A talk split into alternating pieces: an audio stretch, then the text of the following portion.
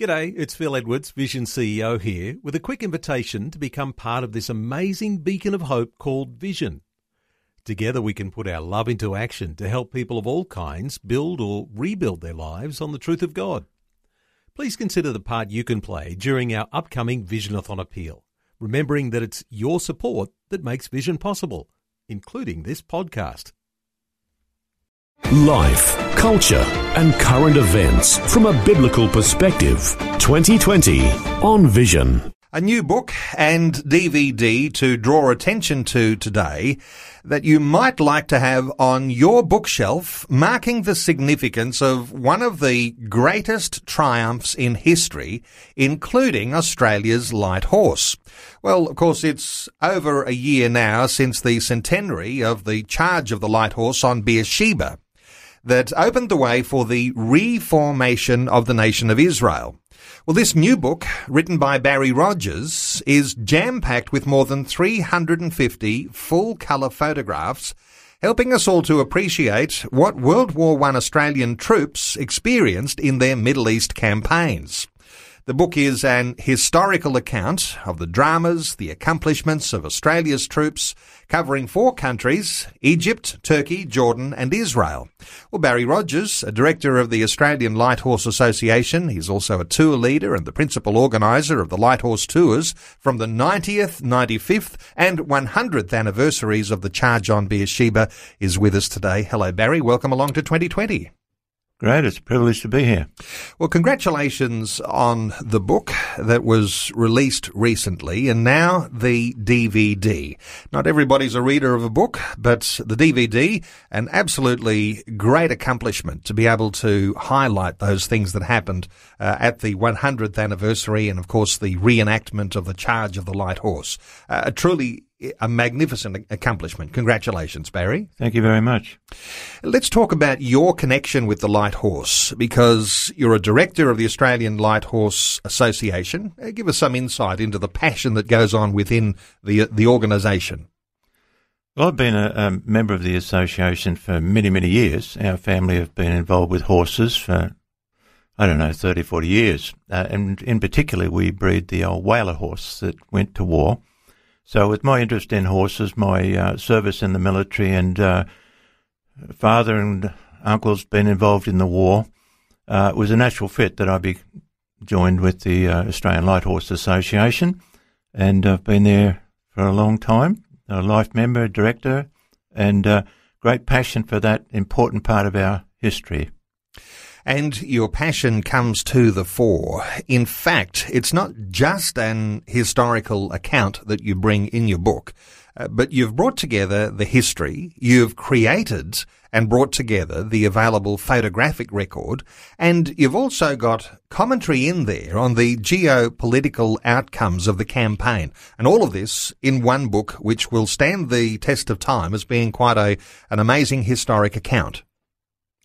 Yes, it's been an educational thing for Israelis as well, and I think uh, one of the um, pleasing results of our trip has been that the Israelis have picked up on this on a number of levels, and one of them is that they've seen the significance of the Anzac involvement and beginning to get a realization that their history, the history of the modern state of Israel began not in 1948, but indeed in 1917 and as a result, they've spent probably hundreds of thousands of dollars in building an Anzac trail throughout the land and, and involved in supporting many memorial gardens and uh, monuments to honour the Anzacs. So that's been a very pleasing result.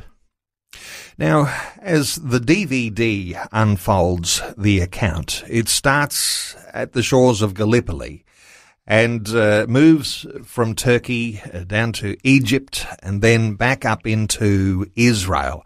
Give us a little impression as to the way that the tours work out and that people have been able to experience something of walking in the footsteps of the light horse as you've been able to describe in your book and in the DVD. Well, it's been uh, an incredible journey and one of um, very poignant I would imagine, for most people that were there, particularly a, number who are direct descendants of light horsemen, to actually walk in the same places that they walked in and ride our horses through the same wadis and uh, pieces of desert that our troops did a hundred years ago. It was a very, very moving experience, and we were enc- we encountered a quite a significant uh, occasion when we were riding through the desert. We were not uh, warned of this, but the Australian Army met us there uh, with the guidons of the 4th and 12th Light Horse Regiment. Now, the guidons, a they're, uh, they're treasured flags with all the battle honours of those regiments since their formation, and they're kept and revered. Um, and this is um, very. This is only the second time they've ever been out of Australia, and they met us midway through the desert trip, standing there uh, in full uniform with those guidons on display, and we were able to walk past and salute them. It's quite a moment. I wonder whether you actually, at the time, anticipated just how significant that was, uh, because I recall seeing that on the DVD, uh, but it would have been afterwards when you'd uh, gotten to grips with some of the history of what that means. The true recognition of that uh, of that honour was uh, was understood. Yes, I think there's uh, beginning to be a realization that the the Palestinian campaign was a, very, very significant one, and one that's been overshadowed to some extent by Gallipoli and the Western Front. And that's why I think the Australian Defence Force was there, why uh, Prime Minister Malcolm Turnbull was present at the 100th anniversary. It was seen to be a very, very special occasion, and uh, the results of that campaign changed the whole course of the war and changed the face of the Middle East. And of course, the endorsement and uh, the thankfulness, the gratitude that came through the words of the Israeli Prime Minister Benjamin Netanyahu in that time mm. uh, will be an historic account of the Israeli uh, acceptance and recognition of the prominence that the Anzacs played in Israel. Indeed, and uh, I think Malcolm Turnbull excelled himself as well, and he said something that I often wonder if he really understood the profound significance of what he said. The Australians made history and they fulfilled history. And he said that twice in his speech. The Australians, by their courage at Beersheba, fulfilled history.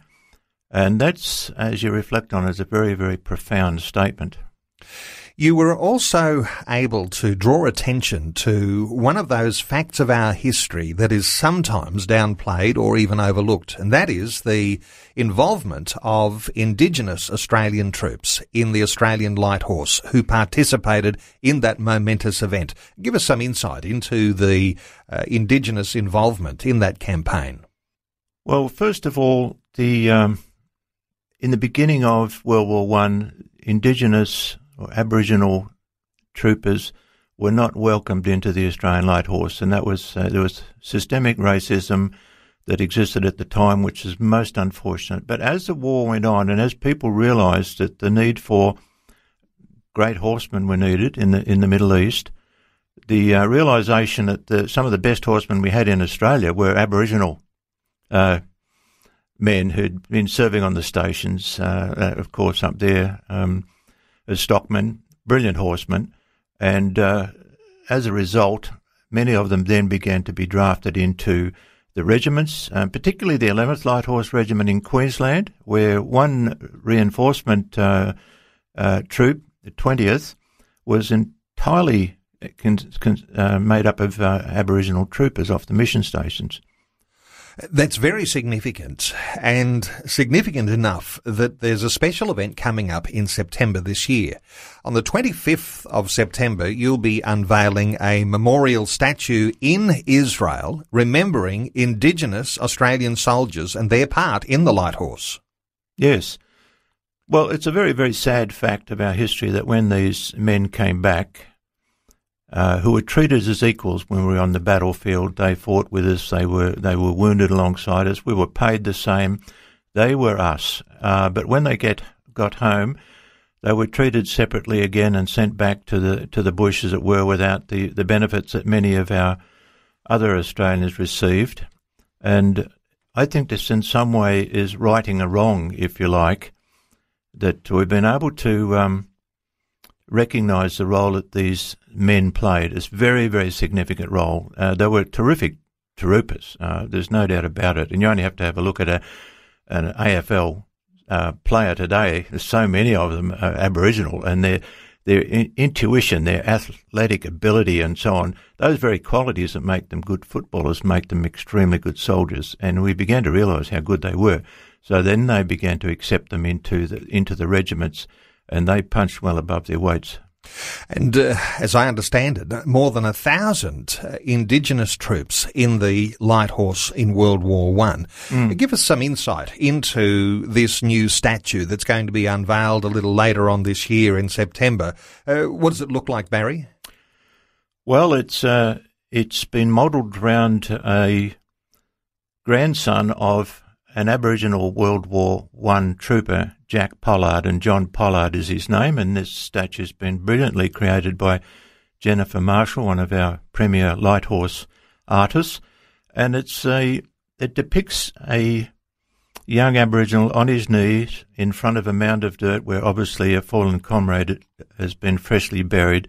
He's got a Bible in one hand, and he's just putting some earth on top of the grave and his horse is alongside of him, head bowed, and together they're acknowledging the sacrifice of one of their mates. So it's a very poignant statue, and one I think that does justice to the role that the Aboriginals played in World War One, and one of the very few memorials, and I think the only one that in Israel and overseas that gives recognition to the Aboriginal servicemen. Well, I should say that when you uh, actually erect a statue like this, uh, and the plan for the 25th of September to be able to unveil that, uh, that's in production now. It has a cost value to it. And I might say that the Christian ministry organization called Christians for Israel has generously offered to match dollar for dollar donations that are given by people for the memorial. Now, there is a fundraising program that's going on at the present time, and uh, Barry, no doubt you're encouraging people to get behind this because it will be a lasting impression that will be on display in Semakh, which is uh, the location where this statue is going to be located. Yes, it's uh, it'll be a lasting um, display. Many tourists, many Australians and, and, visitors go through this area. There's a memorial gardens there. Very fitting place for this memorial to be uh, positioned. And uh, I will be leading a small tour there uh, to be there at the officiation and dedication of this statue. And if anybody would like to join us for that, if they could get in touch with me, it'd be uh, lovely to have you with us and to give recognition to the role. The ambassador will be there. It'll be a very significant occasion and uh, they can get in touch with me if they'd like to be part of that tour.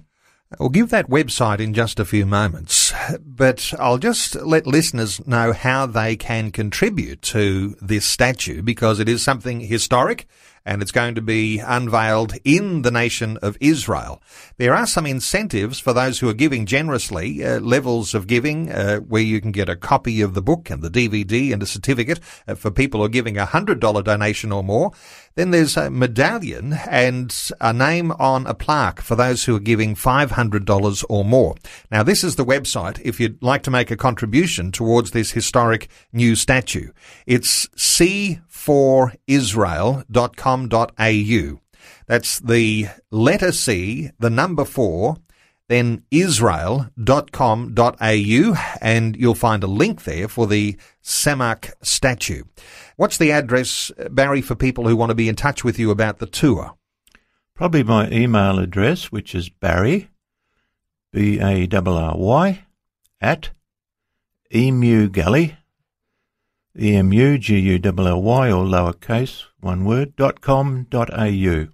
Okay, Barry at emugully.com.au. Uh, Barry, just great getting your insights. Thanks so much for sharing those with us today on 2020. My pleasure. Thank you. Before you go, thanks for listening. There's lots more great audio on demand, or you can listen to us live at visionradio.org.au. And remember, Vision is listener supported. Your donation, large or small, will help us continue connecting faith to life for hundreds of thousands of people across Australia and around the world. Learn more or donate today at visionradio.org.au.